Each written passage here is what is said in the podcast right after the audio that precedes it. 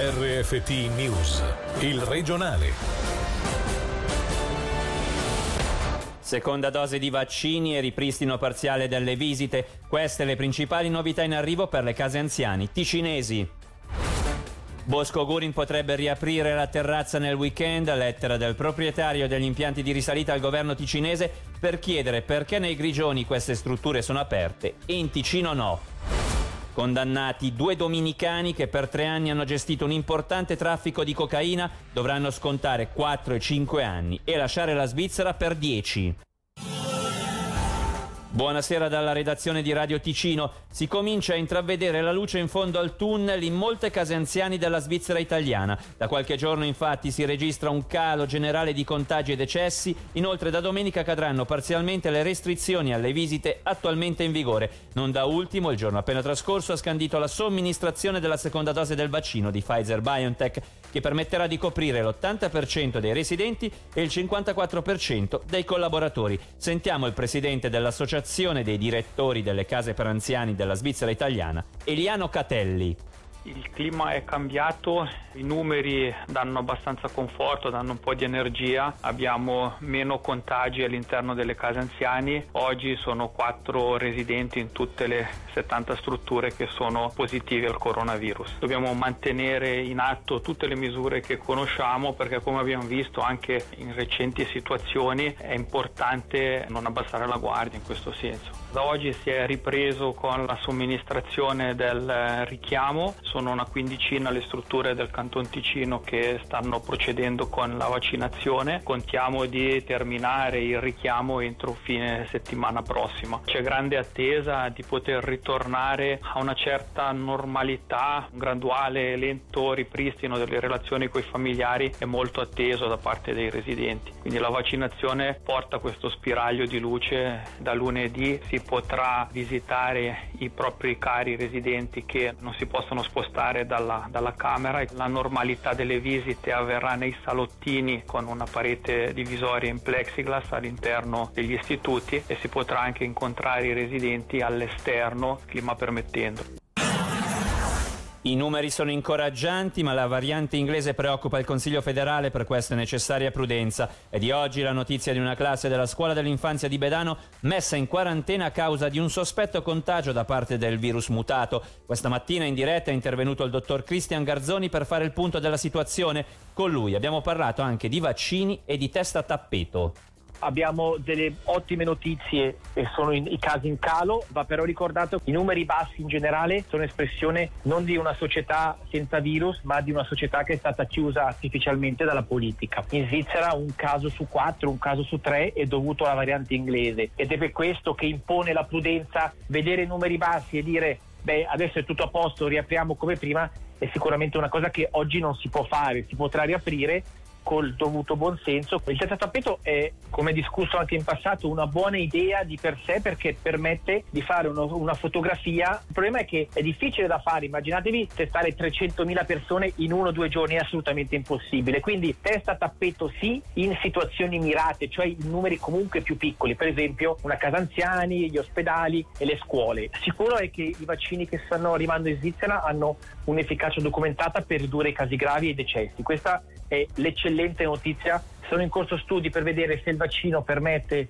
di ridurre la trasmissione, per permettere di ridurre gli asintomatici. Poi ci manca un dato importante per sapere quanto dura, cioè si va probabilmente in una direzione dove questi vaccini andranno poi ripetuti nel tempo, un po' come quello dell'influenza, però ogni quanto va fatto, cosa succede con l'immunità, anche queste sono delle domande a cui daremo risposta o si darà risposta nei prossimi mesi. Nel frattempo, a causa dei numerosi contagi da coronavirus nell'istituto, le scuole di Tenero hanno deciso di chiudere sia le elementari che la scuola dell'infanzia. L'istituto aveva già una classe in quarantena, ma ora la situazione è peggiorata, così il municipio ha deciso di non fare più lezioni in presenza fino al 22 febbraio. Bosco Gurin chiede di poter riaprire la sua terrazza nel fine settimana. Il proprietario degli impianti di risalita Valmaggesi, Giacomo Frapolli, ha scritto al Consiglio di Stato per ottenere spiegazioni sul perché nei Grigioni queste strutture siano attualmente aperte se la competenza di queste decisioni è federale e i cantoni non possono intervenire. Il gestore degli impianti potrebbe anche decidere di andare contro le limitazioni vigenti e permettere alla clientela di avere un posto per ripararsi dal freddo e dall'umidità. Sentiamolo. Clienti che vanno nei grigioni a sciare mi dicono ma perché il Ticino non potete mettere a disposizione non aprendo ristoranti ma una semplice panchina così non ci bagniamo i pantaloni, le scarpe? La risposta è stata ah no perché il Consiglio federale ha deciso a partire da metà gennaio di riprendere in mano questo settore e quindi ci hanno proibito di decidere i singoli cantoni. Allora perché il Canton Grigioni da allora fino ad oggi permettono ancora di beneficiare questi spazi asciutti o di queste terrazze? Senza andare contro nessuno, ma con il buon senso e la logica di dire a tutela degli interessi non delle singole stazioni, ma della clientela io ho visto di tutto lassù, gente che mangia dopo mezz'ora alla congestione, bambini che sono lì che trenano, che dobbiamo metterli al caldo. Meglio avere coraggio che la politica deve avere di dire a questo punto è più pericoloso aprire in questo sistema e allora decidiamo di chiudere e ognuno si prende le proprie responsabilità. Questo weekend uh, mi aspetto ancora delle risposte perché sono andato a mettere il naso anche a livello federale per trovare un appiglio giuridico che possa aiutare il Consiglio di Stato del Canton Ticino a dire ma sì, se lo fanno loro lo possiamo anche decidere noi. Sono vicino a questa decisione di magari mettere a disposizione degli spazi a queste persone a tutela anche della sanità. Condannati due spacciatori dominicani colpevoli di aver gestito un importante traffico di cocaina in Ticino attraverso una rete nazionale. Dovranno scontare rispettivamente 4 e 5 anni di carcere e verranno espulsi dalla Svizzera per 10 anni. Sentiamo Alex Uboldi. Gli imputati comparsi ieri di fronte alla Corte delle Assise Criminali di Lugano sono due cittadini dominicani di 57 e 39 anni, entrambi giunti in Ticino nel 2016, soggiornando illegalmente a Porza per condurre un'importante attività di spaccio in collaborazione con una rete di loro connazionali sparsi oltre Gottardo. Il 57enne considerato la mente è stato condannato ad una pena minore, ovvero di 4 anni di carcere, anche tenuto in considerazione il suo pentimento. Il 39enne invece ritenuto tenuto il braccio e quindi colui su cui ricade la colpa più grave, dovrà scontare in carcere 5 anni ed entrambi dovranno lasciare la Svizzera per 10. Gli avvocati difensori Sandra Javier e Stefano Ville hanno già annunciato un possibile ricorso in appello.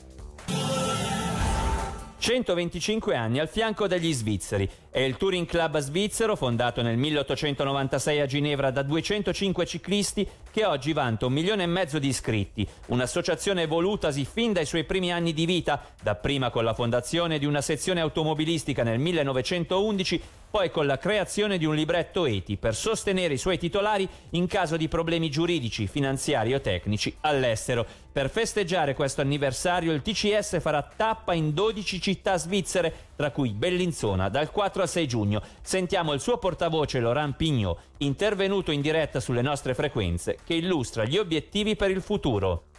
Abbiamo fondato l'Accademia della Mobilità nel 2008 e abbiamo cercato fin da allora delle risposte sulle possibilità di spostamento del futuro. Questa Accademia ha esplorato in modo avanguardista nuove soluzioni che poi oggi sono le soluzioni di oggi e di domani proprio, senza neanche pensare al dopodomani, che sono la mobilità elettrica e sulla quale i nostri soci ci richiedono tante informazioni. Quindi noi oggi ci investiamo moltissimo nella mobilità elettrica per accompagnare molti svizzeri a fare il passo, a cambiare da un'auto termica a una mobilità elettrica, così come tutte le altre forme di mobilità elettrica. Abbiamo visto il boom delle biciclette elettriche, ma anche certo. monopattini e altri tipi di eh, trasporti.